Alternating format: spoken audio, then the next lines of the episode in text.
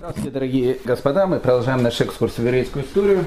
Большая проблема есть в том, что римские папы не изучают Талмуд.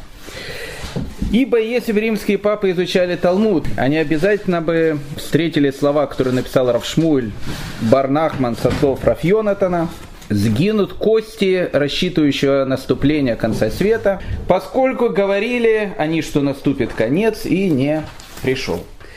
Так как римские папы эту фразу не учили, то часто высчитывали этот самый конец. Ну, например, римский папа Сильвестр II. Он был стопроцентно уверен, что конец света наступит 1 января 1000 года.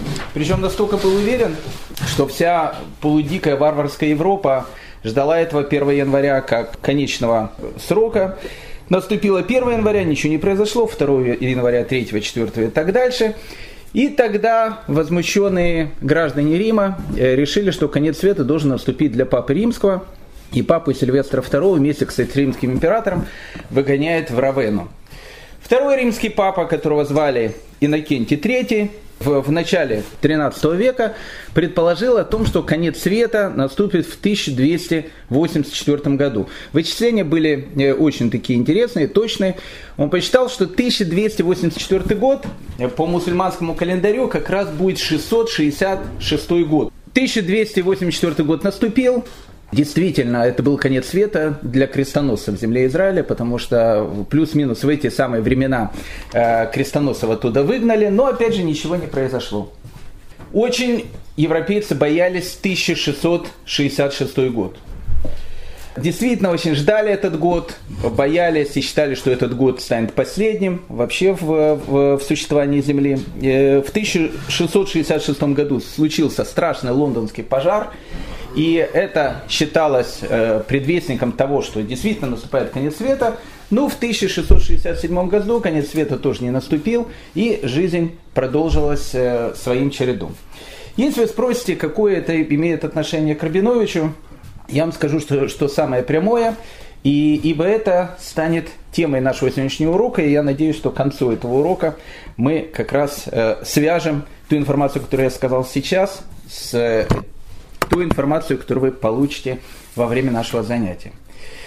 Итак, в те самые времена, когда в Испании свирепствовала инквизиция, когда евреи Испании, им оставалось находиться в этой стране буквально еще последние лет 10, в те самые времена, когда Рафа Вади из Бартануры покинул свою родную Италию и поехал в землю Израиля, в те самые времена, когда Христофор Бонифатич Колумб в городе Герой Лиссабон в Португалии беседовал с э, еврейскими географами и обсуждал, как правильно приплыть в ту э, загадочную землю, которую он хотел открыть, в далекой, загадочной для европейцев земле, которую они по старинке называли Тартария, происходили события, которые повлияют не только на историю государства российского, но и на э, евреев, которые будут проживать и проживают по сегодняшний день на этой благословенной земле.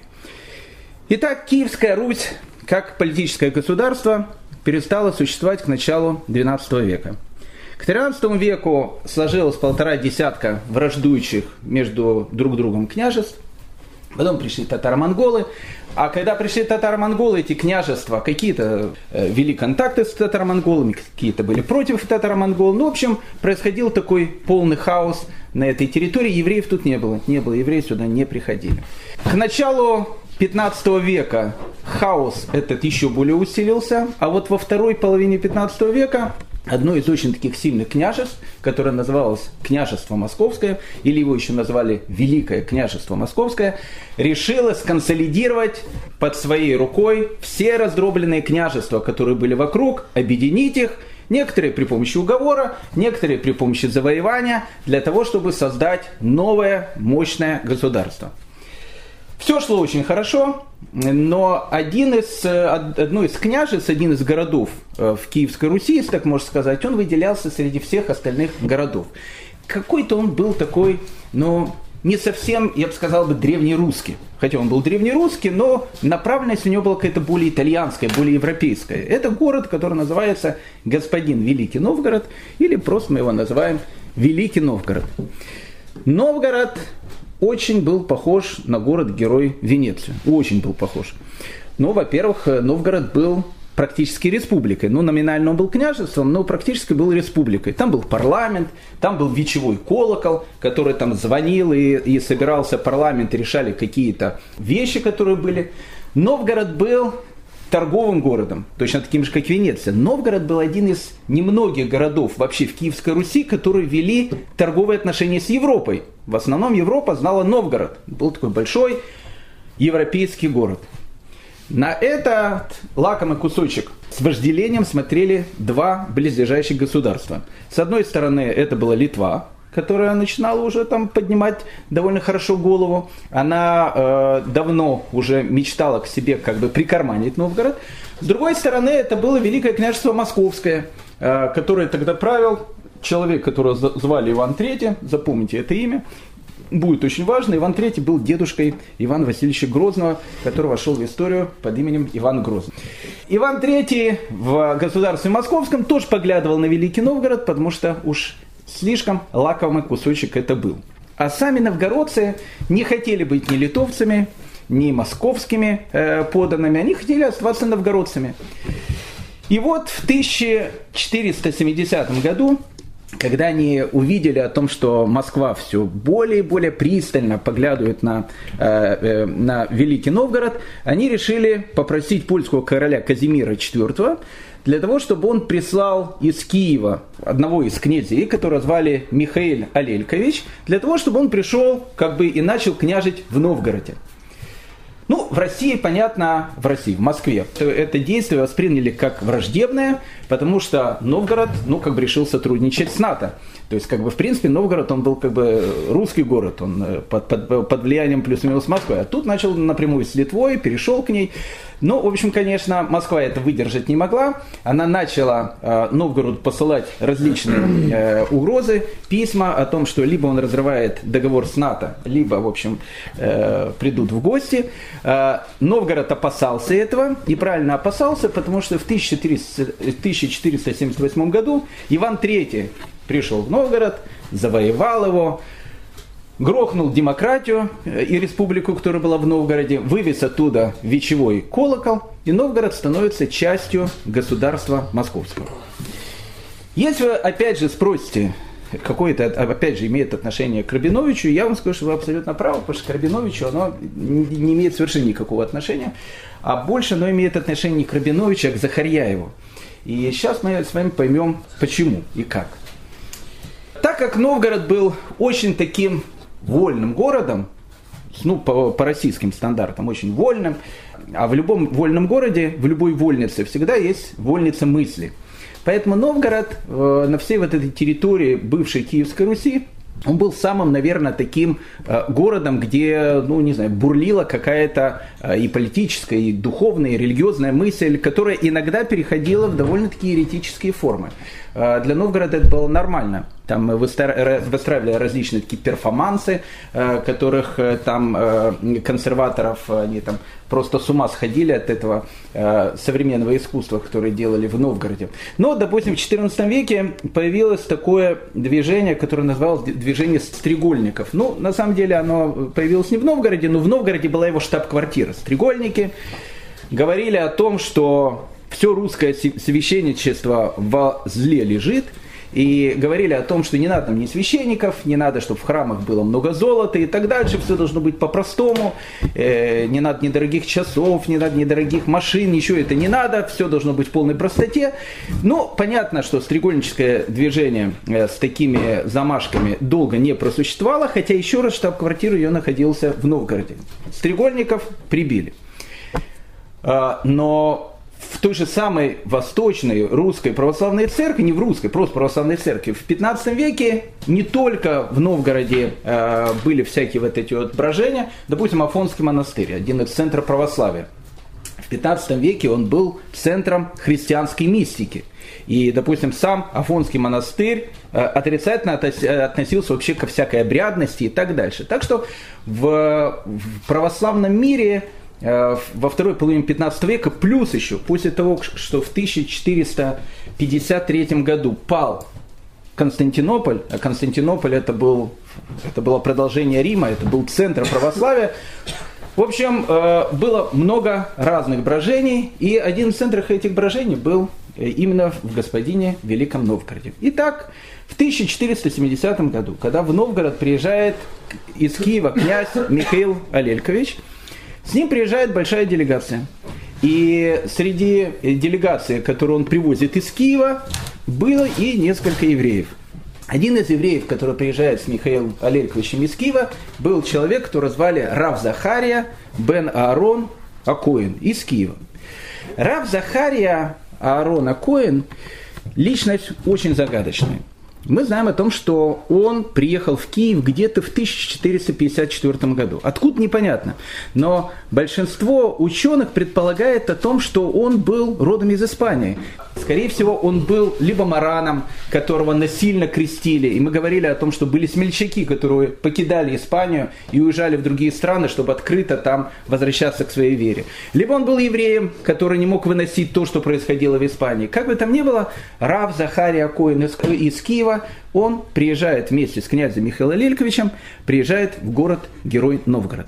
А город-герой Новгород к 1470 году тоже весь бурлил. Почему бурлил? Дело в том, что русская православная церковь, у нее было летоисчисление не совсем такое, как было во всем, у всего прогрессивного человечества. Если все прогрессивное человечество вело свое летоисчисление с рождения Ешуа, и на всех календарях, которых издавались во всех странах мира, было черным по белому написано, что это был 1470 год, русская православная церковь вела свое летоисчисление со дня сотворения мира – но вела, э, скажем так, это летоисчисление не совсем правильно, э, поэтому оно у них было очень-очень завышенное. И поэтому все очень-очень опасались 1492 года. Ибо в 1492 году по летоисчислению Русской Православной Церкви должен был наступить 7000 год. А после 7000 года, по древней традиции, которая существовала, должен произойти конец мира, должен прийти Антихрист, а потом еще другие товарищи. В общем, произойдет конец. Все очень боялись 1492 года. Почему? Потому что это было 7000 год. Евреи ничего не боялись, потому что у евреев 1492 год, это был 5252 год, у нас еще было много времени, хотя цифра тоже интересная, 52-52, но, в общем, как бы она это ни о чем не говорит. Поэтому в Новгороде, и не только в Новгороде, но так как Новгород был центром такого духовного брожения, думали, а что же такое произойдет через 22 года. Плюс еще общая атмосфера была такая. Литва хотела завоевать Новгород, Москва хотела рядом завоевать Новгород. Все это повлекло к тому, что когда Рав Захария Коин приехал в Новгород, с ним сблизилась новгородская, скажем так, интеллектуальная элита. А новгородская интеллектуальная элита это было несколько священников, которые, в общем, как бы, ну, скажем так, возглавляли все интеллектуальные кружки э, господина Великого Новгорода. Так и написано в русской летописи про э, нашего Захария, что Схария прельстил в жидовство двух влиятельных новгородских священников – Алексия и Дионисия. С этого начинается вся история. Алексия и Дионисий – они были людьми непростыми. Они выделялись среди всех священников тем, что они вели очень такую праведную жизнь. Они с ним сблизились и, в общем, как бы стали ходить к нему на уроки по иудаизму, скажем так. Русская летопись пишет, что вместе с Захарием Акоином в Новгород тогда приехали из Литвы двое евреев. Одного звали Йосиф Шмойла – Скорявый, так он в русской лексике написано, а второго звали Маше Хануш. И вот эта вот троица, Рав Захария Акоин из Киева, Раф Йосиф Шмойла Скорявый э, и Маше Хануш стали центром такого кружка в Новгороде, в который приходило много-много разных людей и учились у них э, разным вещам, которые они хотели у них узнать. В кружок ходило много священников, в основном туда ходили новгородские священники. Ходил туда, ну, русская летопись прям пишет, ходил туда Иванка Максимов, Гридя Ключ, Поп Григорий, Мишук Собака, Васюк Сухой. Кстати, Васюк Сухой был зятем Дионисия, Дяк Гридя, Поп Федор, Поп Василий, Поп Япоков, Поп Иван, Поп Наум. Даже туда ходил протопоп Софиевского собора, один из главных соборов Новгорода, которого звали Гавриил. Они ходили к э, Захария Коину, посещали его уроки. На каком-то этапе они настолько прониклись тем, что он говорил, идеями иудаизма, идеями Торы, что Алексей и Дионисий, они, придя к Захаре, попросили о том, что они все уже готовы, в принципе, они готовы прийти либо в Московскую хоральную синагогу, либо в Марину Рощу, готовы прийти в Бейдин, открыть те, тик, то есть так называемое открыть дело, на полное прохождение Гиюра. И они сказали о том, что э, Гиюра не готов пройти даже сейчас, и они просили очень у Захария Коина, чтобы он их обрезал. Но Захария Акоин сказал, что это очень опасная вещь, ни в коем случае это делать не надо. Если у них есть ну, такая вот э, симпатия к иудаизму, они могут тайно это все соблюдать, но э, открыто они ничего не должны показывать, ибо еще э, не пришло время, и, и это будет очень опасно, опасно для их здоровья. Но как новые такие прозелиты, поп э, Алексей, он сказал, что все, э, обрезание мне не сделали, Алексеем не хочу быть, называйте отныне меня Рэб Абрум. Так и написано в, в летописи о том, что Алексея начали называть Абрума, Аврумом, а жену он называл, называйте, Рабанит Сара. Так и получилось, Алексей и я не знаю, как Дионисия звали, может, Хайм как-то, но Алексея звали Рэб Аврум, жену его звали Рэбет Сара. И так вот они продолжали жить в Новгороде. И тут в 1478 году туда приходит Иван III, который Новгород завоевал. Когда он приходит в Новгород, он познакомился с этим необычным городом, и все ему рассказывают про двух интеллектуалов этого города. Они ведут очень праведную жизнь, совершенно необычные люди, э, очень с, с таким европейским видением вещей. Э, Алексей и Дионисий. Иван III познакомился с ними, они ему очень понравились. И он их пригласил в Москву.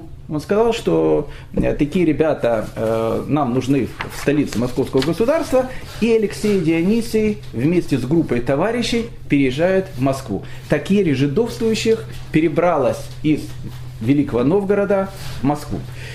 Теперь важная точка перед нашим дальнейшим повествованием. Э, Захария Акоин, который находился в, в Новгороде, в Москву не переехал. Никто из евреев в Москву тоже не переехал. Захария Коин э, потом начал путешествовать, его следы заканчиваются где-то в Дамаске, во всяком случае так предполагают, он потом переехал в Сирию, и где-то там умер, вполне вероятно, он умер и в земле Израиля. Другие евреи, которые были из Литвы, они вернулись в Литву, так что в дальнейшем э, и Дионисий, и Алексий, которые в принципе начали возглавлять это движение, они были в свободном плавании. Поэтому многие вещи, которые будут у них и в их видении иудаизма, это уже будет как бы их э, иудаизм такого местного разлива. Но тут начинается самое интересное. Иван III очень полюбил этого Алексея Дионисия. А в тот момент как раз московский Кремль, он начинал перестраиваться. Вообще Иван III, он очень любил итальянцев. Итальянцев тогда очень все любили. Не, не в смысле, что Челентано они там слушали. Любили все очень итальянскую архитектуру. Поэтому э, буквально за год до тех событий, которых мы, э, о которых мы сейчас говорим, итальянские архитектор, которого звали Рудольфа Фьераванти из Болонии, из Италии. Его приглашают э, в, в Москву, и он в Москве строит Успенский собор, который находится в Московском Кремле. Успенский собор этот находится до сегодняшнего дня главный русский храм, который есть. Почему? Потому что в Успенском соборе, в принципе, начиная от первого российского царя, заканчивая последним э, российским царем, которого звали Николай II, царей, то, что называется, венчали на царство. Это все происходило в Успенском соборе. Так вот, Успенский собор тогда только-только был открыт. Иван III, он настолько полюбил этого Алексия и Дионисия, что он э, Алексию, которого уже называли даже не Алексия, а Ребаврум, он предложил стать протопопом Успенского собора. То есть он головой вот этого главного российского храма. Главой главного российского храма Успенского собора становится отец Алексей, который, опять же, в миру его называют Рыбовром, или не знаю еще, как его называют. Рядом с э, Успенским собором находится здание Архангельского собора. Ну, в тот момент, о котором мы сейчас говорим, э, тот Архангельский собор, который сейчас есть, его еще не было. Его построят в 1508 году тоже итальянский архитектор, который будет звать Элезио де Монтинья, которого идет в русскую историю под именем э, Оливис Фрязин. Он построит, кстати, этот Архангельский собор, и вместе с Архангельским собором он построит стены Московского Кремля, которых мы видим по сегодняшний день. Поэтому Архангельский собор был, но он был немножко другой, как мы его видим сейчас. Но для нас самое интересное тут даже не в этом. А самое интересное, что Иван III назначает священником Архангельского собора Дионисия, вот этого друга Алексия, он становится, он становится священником Архангельского собора. Получается, что в Москве в двух центральных Теперь им, им, их возглавляют люди, которые в принципе тайно исповедуют либо иудаизм, либо что-то на иудаизм похожее. Проблема еще заключалась в том, что Алексей и Дионисий, они были действительно, ну то, что называется хевроманы. Они были, ну, они были людьми необычными, то есть ну, к, к ними все тянулись. К ним тянулась вся элита, не случайно Иван III к ним тянулся. И поэтому скажем так, московская интеллигенция, московская духовная элита, понятно, начали тянуться к этим двум новгородским священникам, которые вели себя довольно странно, говорили какие-то очень умные вещи, и вокруг них в скорости образуется кружок. Кружок людей очень и очень влиятельных, кружок людей, которые, в принципе, возглавляли всю московскую политику, по большому счету. В кружке Дионисия и Алексия, или Рэба Врома, как его звали, э, вошли такие люди, допустим, как всесильный княжеский э, дьяк, которого звали Федор Курицын, мы сейчас о нем поговорим, э, его брат Иван Волк, э, дьяки Стома и Сверчок и многие другие. Федор Васильевич Курицын был, в принципе, министром иностранных дел. Это был Лавров но он был даже больше, чем современный министр иностранных дел. Федор Васильевич Курицын, он был и министром иностранных дел, и в принципе он был правой рукой Ивана III. Практически все, что делал Иван III, он советовался с э, Федором Курицыным, то есть это был человек очень влиятельный в России. Федор Васильевич Курицын был человеком гениальным. Он был человеком, это было не, не итальянское возрождение, но он был человеком э, эпохи возрождения. Это был человек, который был потрясающий политик, философ. И что самое интересное, он был писателем.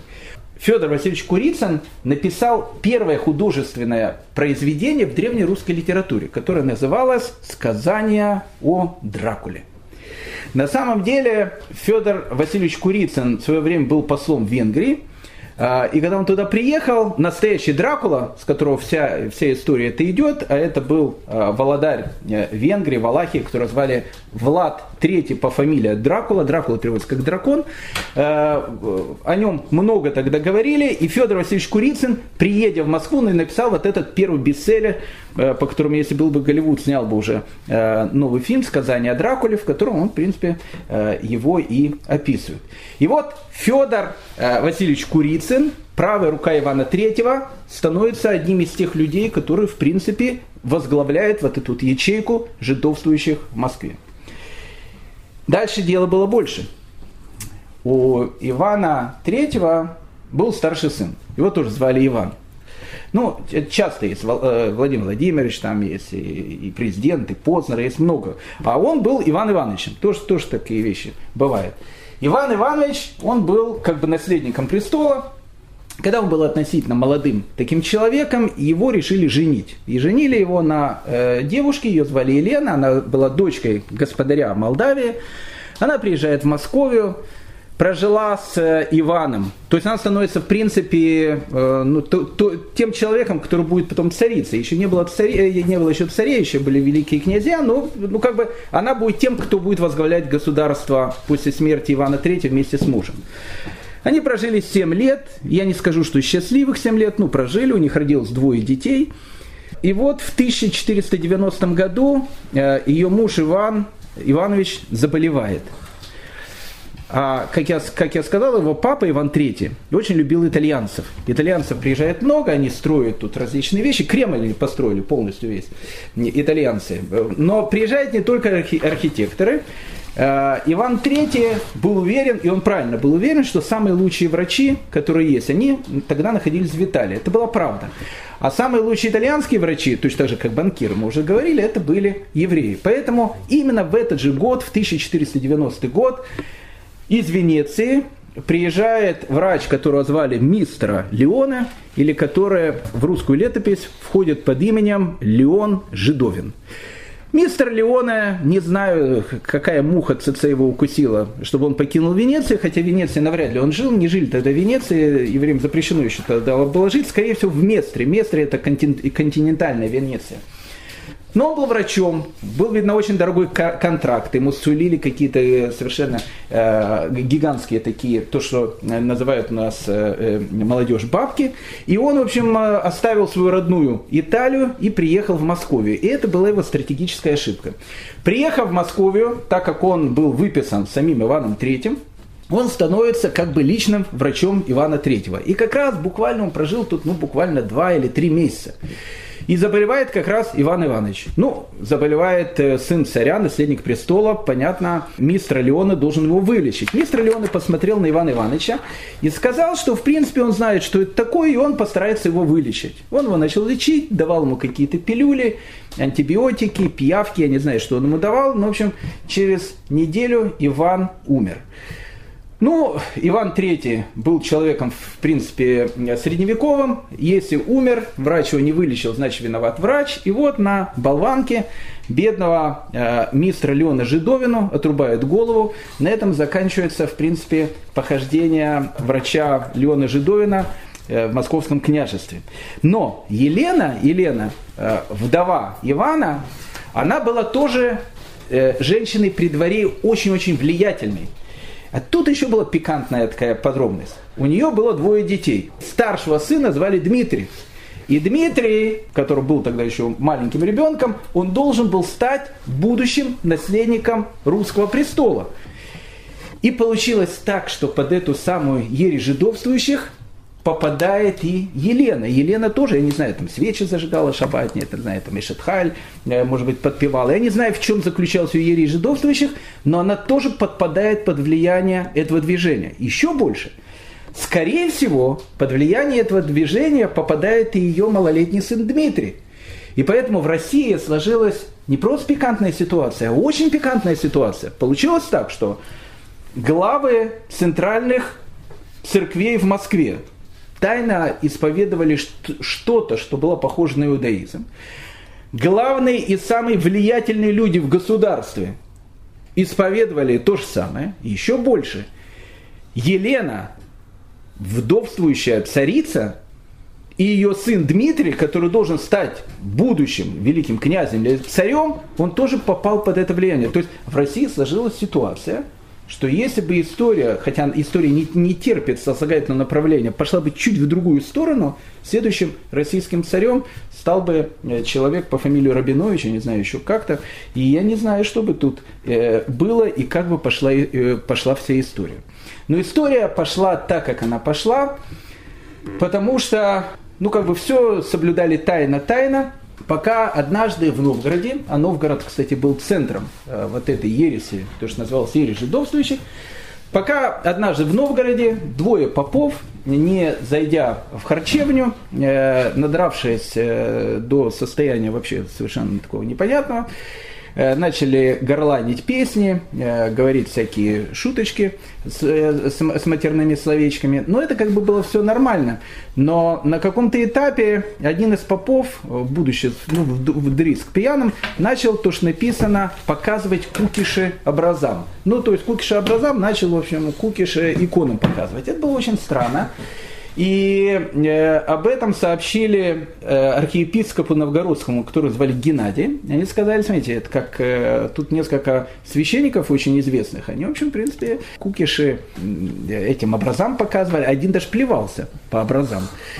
Это было странно, и Геннадий вызывает их... В России не было инквизиции, но в России были э, пытки э, не меньше, чем у испанской инквизиции. Метод были плюс-минус те же самые. Вызывает несколько священников. Э, за священниками потянулись несколько монахов. И один из монахов, которого зовут Самсонка, под пытками, опять же, я не знаю, что он говорил под пытками, но во всяком случае было записано, признается в страшные вещи. Оказывается, огромное количество новгородской братьев монахов, как он сказал, постоянно показывает иконам кукиши, плюются на них, и что самое страшное, сказал Самсонка, еще поливает их скверной водой. Ну, тут, в общем, был, конечно, скандал. И, и Геннадий, архиепископ Новгородский, понял, что он поймал что-то очень-очень такое страшное. Он начинает делать различные судебные разбирательства. Да, и что интересно, он находит у этих сектантов, которых он поймал, находит очень много книг, написанных на русском языке. Одна из книг, которая была, она называлась «Шестикрыл». «Шестикрыл» был, в общем, ручной перевод. Скорее всего, это перевод был того же самого Рав Захария Коина из Киева. Это был перевод астрономического труда Рафа Эммануэля Баньякова из Италии.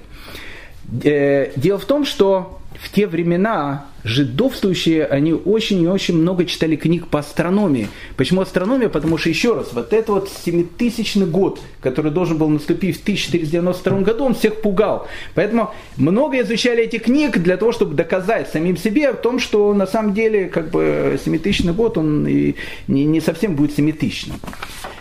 Когда в Новгороде начинаются эти э, репрессии, поп Григорий со своим сыном Самсонкой и еще с несколькими попами смотался в Москву и приходит к диакону Федору Курицыну – а Федор Курицын, в принципе, правая рука в государстве. И говорит, слушайте, на нас в Москве, значит, э, выловили нашу ячейку, со Скрипалями у нас не получилось. И вот они говорят прямо, что э, архиепископ Геннадий имел нас и ковал, и мучил, и грабил наши животы. Ну, то есть о том, что в Новгороде начинается скандал. И жидовствующих была раскрыта. Ну, понятно, что э, Геннадий будучи ну, как бы главным священником Новгорода и, и человеком очень-очень влиятельным, он пишет письмо Ивану Третьему о том, что срочно нужно брать и созывать собор э, для того, чтобы смотреть о том, что в общем происходит в русской православной церкви. Собор может со- собрать митрополит всей Руси. Обратите внимание, очень тоже интересная вещь. Сейчас у нас есть патриарх всей Руси. Тогда не было патриархов, тогда были митрополиты. Но это то же самое. Митрополитом всей Руси в те времена был человек, которого звали Засима. Пикантность ситуации заключалась в том, что и митрополит всей Руси Засима, он тоже был в этой группе. И тоже был жидовствующим. То есть он тоже, как бы, я не знаю, там, шаббат соблюдал он или не соблюдал, э, Талмуд читал он не читал, не знаю, но там он был. То есть получилось вообще, то есть все главы государства, они в, в этой в секте. Основные священники, митрополит Руси, главный священник русской церкви, тоже там. А, священники центральных русских соборов, Архангельского и Успенского, это главы вот этого движения. Ну, про Зосима еще мало кто знал э, в те времена, но, э, но Геннадий, он обращается к нему, потому что он, потому что он митрополит, о том, что срочно нужно собрать собор и обсуждать, что творится в русской православной церкви. Зосима не хотел собирать собор, почему? Потому что он сам был э, в этой э, вещи, то, что называется, рыльца у самого было немножко в этом пушку. Э, поэтому Засима тянул все это дело как только мог. Иван Курицын, который, в принципе, был главным человеком государства, и, скажем, мне никаких соборов не нужно. И самое интересное, сам Иван III, как он потом признавался, он тоже был в этой теме. То есть я не знаю, соблюдал ли Иван III а, что-то и собирался ли он обрезаться, но он тоже был под влиянием вот этой ереси жидовствующих. Но Геннадий, который находился в Новгороде, он был таким настоящим фанатиком, и, и он э, как бы понимал о том, что большая проблема есть в принципе в русской православной церкви, и он был абсолютно прав – он надавливает, и ничего не остается, и в 1489 году в Москве делается собор. И на соборе выясняются страшные подробности. Оказывается, огромное количество русских священников, так написано в протоколе, не признавали Иисуса Мессией, отрицали Святую Троицу, соблюдали шаббат и праздновали еврейские праздники. Это был скандал. Какая-то часть священников их посадили в тюрьму. На какую-то большую часть священников, Засима, который был, в принципе, митрополитом, закрыл глаза. Какая-то часть священников, э, понимая о том, что, в общем, пахнет жареным, они были правы, что действительно жареным пахло, они решили приехать в Новгород, потому что они сами были новгородцами, для того, чтобы покаяться перед, перед Геннадием и чтобы, в общем, попросить прощения за то, что делали они. И вот они подходят, большая группа священников, новгородских, после этого собора, приходят в Новгород. Геннадий э, говорит их о том, что он с ними встретится только когда они вывер, вывернут всю свою одежду на изгнанку, на головы оденут березовые шлемы, и э, повесят на эти березовые шлемы соломенный венец, на котором будет написана надпись «Все есть сатаново войско».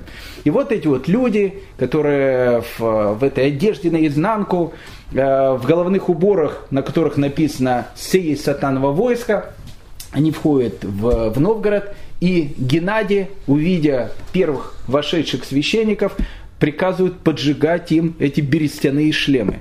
И когда у людей на голове начинают гореть эти шлемы, так и написано в русской летописи, некоторые лишились рассудка сразу, а другие умерли позже. Казалось бы, что ересь жидовствующих в России, она не то что прекратила существование, она очень и очень как бы ну, сбавила обороты. Но тут приходит роковая дата – 1492 год. Наступил 1492 год, наступило седьмое тысячелетие, семитысячный год, и ничего не произошло. И вот когда ничего не произошло, тогда у всех этих жидовствующих и у многих, которые на них поглядывали, то, что называется, полностью сорвало все тормоза. И ересь жидовствующих переходит в какой-то еще, еще больше размах на территории России. Тогда э, одним из людей, которые, которые начинают бороться э, с ересью жидовствующим, Геннадий уже не подходил, становится святой русской православной церкви, которая зовут святой Иосиф Володский, который был основателем Иосифа Волокамского монастыря. Он становится человеком, который возглавляет борьбу с ересью жидовствующих. Теперь она из некой какой-то тайной секты, она переходит в то, что они начинают говорить. Иосиф Володский э, ни много ни мало пишет того времени, как солнце православия воссияло в земле нашей, у нас никогда не было такой ереси в домах, на дорогах, на рынках. Все иноки и миряне сомнением рассуждают о вере, основываясь не на учении пророков, апостолов и святых отцов, а на словах еретиков, отступников Христа. С ними дружат, пьют, едят и учатся у них жидовству. Э, вещь переходит э, в, некое, в некую другую стадию. Но, но опять же, пикантная ситуация заключается в том, что Засима, митрополит, то есть главный священник русской православной церкви, он был в теме. И не просто в теме, он был хорошо в теме. Ну, э, Засима, видно, был алкоголиком. Ну, пили тогда много, как говорится в одном фильме, а кто не пьет. Так вот, э, э, Засима его, в принципе, вино и погубило. Написано, что когда он пьянствовал, когда он был пьяный, он говорил, что среди священников, так и написано в летописи, что Иисус сам себя назвал божеством, что церковная утварь – это вздор, а иконы и кресты – просто болваны. Ну, так он говорил, это слышали, э, и, понятно, Засима в таком состоянии не мог долго оставаться э, главным священником русской православной церкви. Надо отдать должное Засиме, о том, что Засима был тем человеком, который вводит в, в Россию фразу, которая была очень важная, и которая важная до сегодняшнего дня. Мы говорили с вами когда-то о том, или вспоминали о том, что Иван III, он становится тем человеком, который женился на последней принцессе Византии, э, Софии. И так получилось, что Византии уже не существовало, София, она как бы была, э, ну не знаю, э, наследницей престола Византии, Второго Рима. И теперь она становится великой княжной Московии. И на, это, на этом этапе Иван III говорит о том, что был один Рим, он пал, потом стал второй Рим, он пал, а теперь получается, что Москва, она становится правоприемниками этих двух Римов. Кстати, Иван III очень дорожил этой идеей, и, и гербом российского государства становится герб Византии, становится двуглавый орел, который показывает о двуглавости Римской империи. Так вот, а митрополит Засима был человеком, который в первый, и, э, первый и вел эту фразу, что Москва – третий Рим и четвертому не бывать. Это слова митрополита Засима. Но при всем при этом митрополит Засима, он сам был в этой теме. Но как бы тема эта долго, как вы понимаете, продолжаться не могла. И в 1494 году Засиму снимает с должности патриарха. Э, в прессе была написана причина, за что его сняли. Было написано «страсть к вину» и не за нерадивое отношение к церкви. Когда главы ереси жидовствующие видят о том, что запахло жареным, э, Федор Васильевич Курицын, министр иностранных дел, в принципе, правая рука Ивана III, решает сделать ход конем. В Новгороде существует известный Юрьев монастырь, очень известная такая вещь. И он решает, э, что э, главой Юрьева монастыря нужно назначить человека, который тоже в этой э, ереси, тоже в этой компании, монах, которого зовут Кассиан. И вот Кассиан, он становится главой Юрьева монастыря, и через некоторое время в Юрьевом монастыре монахи, они тоже начинают быть в этой теме. И когда архиепископу новгородскому Геннадию сказали о том, что ересь теперь появилась не где-то, а в центре, можно сказать, новгородской духовности в Юрьевом монастыре, начинаются э, огромные расследования, и огромное количество монахов из Юрьева монастыря просто убегает из Новгорода, убегает в Литву. Многие из них, которые, кстати, убежав в Литву, они э, потом открыто переходят в иудаизм и, в общем, становятся просто евреями. Каких-то каких казнили, каких-то посадили в тюрьму, но Кассиана не трогали.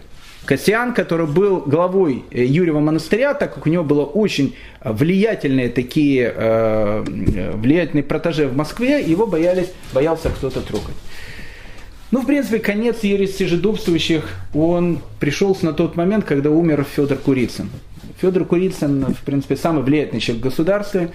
И когда он умирает, с его смертью, в принципе, и начинается закат э, этой вот самой ересь, ереси жидовствующих.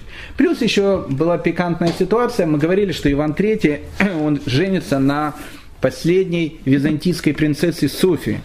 И у них рождается сын, которого назвали Василий. И поэтому при дворе, в принципе, вот эти две женщины, это были две партии, которые боролись друг с другом, чей сын будет будущим наследником престола. Елена, которая была в секте, э, считала, что это будет Дмитрий, ее сын, который тоже был в секте, я не, не знаю, насколько он соблюдал, не соблюдал, но был в ересе жидовствующих. Но Софья, она полагала, что так как она родила Ивану Третьему сыну, и этот сын, которого, кстати, назвали Василий, он будет являться, в принципе, потомков э, византийских императоров, она считала, что именно он должен был, будет быть будущим главой России. В конце концов, э, ее партия победила, и 11 апреля 1502 года Елену вместе с ее сыном Дмитрием затащили в тюрьму. Она в тюрьме пробыла три года, и в 1505 году ее, в общем, э, тихонечко ночью придушили.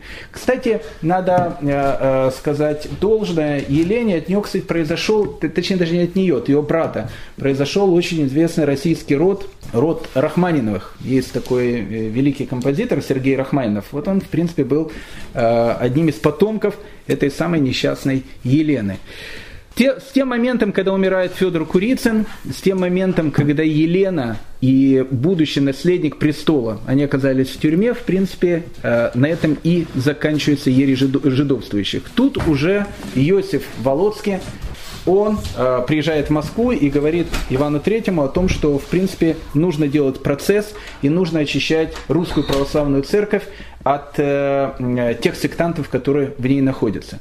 Ивана, у Ивана III, в принципе, руки развязаны.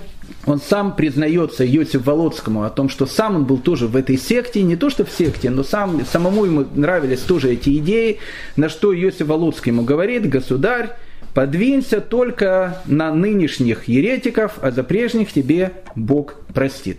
И в 1504 году Иосиф Володский собирает в Москве суд – на котором должна быть решена э, судьба э, этих самых э, жидовствующих.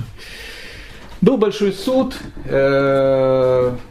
многих пытали, многие признались, и Иосиф Володский говорит о том, что э, судебный процесс нужно закончить такой массовой казнью, которую все увидят, и э, э, чтобы все бы поняли о том, что неповадно всем остальным были.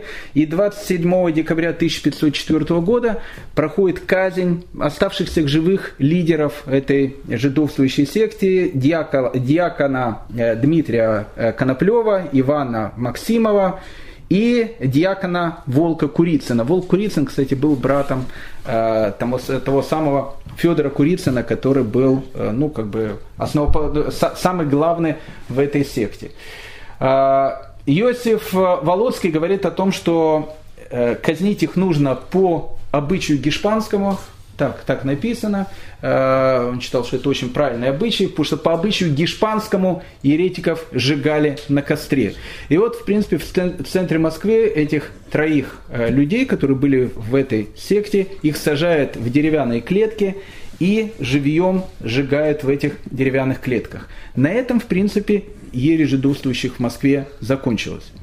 Но с этого времени на евреев в России стали смотреть со страхом. Если до этого, в принципе, на территории Киевской Руси евреев, в принципе, ну, как бы знали о том, что они там Иисус, может, распяли, еще что-то, ну, как бы не было никакого антагонизма с ними, то после ереси жидовствующих в России отношение к евреям стало очень и очень опасное. Это были, ну, как бы, благодаря им произошло то, что вся Россия могла пойти совершенно по другому пути. Внук Ивана э, Третьего э, был человек, которого тоже звали Иван. Э, Иван Васильевич, который профессию меняет, это был Иван Грозный. Иван Грозный, помня о том, что произошло, помня историю своего деда, был не просто патологическим антисемитом, то есть у него как бы у него мальчики кровавые в глазах были постоянно, а мальчики кровавые в глазах это были евреи, поэтому э, Иван Грозный не только своих там приближенных там в котлах э, варил э, на Красной площади и устраивал опричину, но самое главное он боялся евреев. Один из э, иностранцев, который побывал в России, он, э, ну, как бы они видели антисемитизм в Европе, но такой, как у Ивана Третьего, никогда не видели. Он пишет, как не был он жесток и неистов, однако же не преследовал и не ненавидел никого, кроме жидов, которые не хотели креститься и исповедовать Христа, ибо он либо сжигал их живьем, либо вешал, либо бросал воду. То есть, в принципе, при Иване Грозном – евреям был запрещен не просто находиться в России, даже въезд в Россию – Евреи тогда жили э, в, в Польше, и э, они приезжали в Россию по торговым каким-то делам. Точно так же, как э, польские купцы приезжали, их было много польских купцов в те времена. И тогда король польский Сигизмунд взял, написал письмо Ивану Грозному со словами о том, что смотри, как бы это мои поданные, они приезжают в Москву, я там слышал, ты их там вешаешь, сжигаешь, там в Москву реку бросаешь и так дальше. Это полное безобразие. На что Иван III, э, Иван IV, Иван Грозный написал королю Сигизмунду, ты не впускаешь, нет, Сигизмунд ему пишет, ты не впускаешь наших купцов, евреев, с товарами в твое государство, а некоторых велел задержать с товарами их, а товары их забрать. А между тем в наших мирных грамотах написано, что наши купцы могут ездить с товарами в твою московскую землю, а твои в нашу польскую, что мы с нашей стороны всегда соблюдаем. Насчет чего Иван III отвечает Сигизмунду, мы тебе неоднократно писали о том, раньше, извещая тебя, о лихая делах от жидов, как они наших людей от христианства отводили, отравные зелья в нашем государстве привозили, и многие пакости ну, людям нашим делали. Мы никак не можем видеть жидов, которые ездят в наше государство, ибо не хотим здесь их видеть, э, и не хотим видеть их лихо, а хотим, чтобы Бог дал нам Э, э, дал мне и моим людям и моему государству жить в тишине без всякого смущения. А тебя, брат наш, не следует впредь писать нам о жидах и посылать их в наши земли. Страх перед евреями в России стал, э, стал таким мистическим.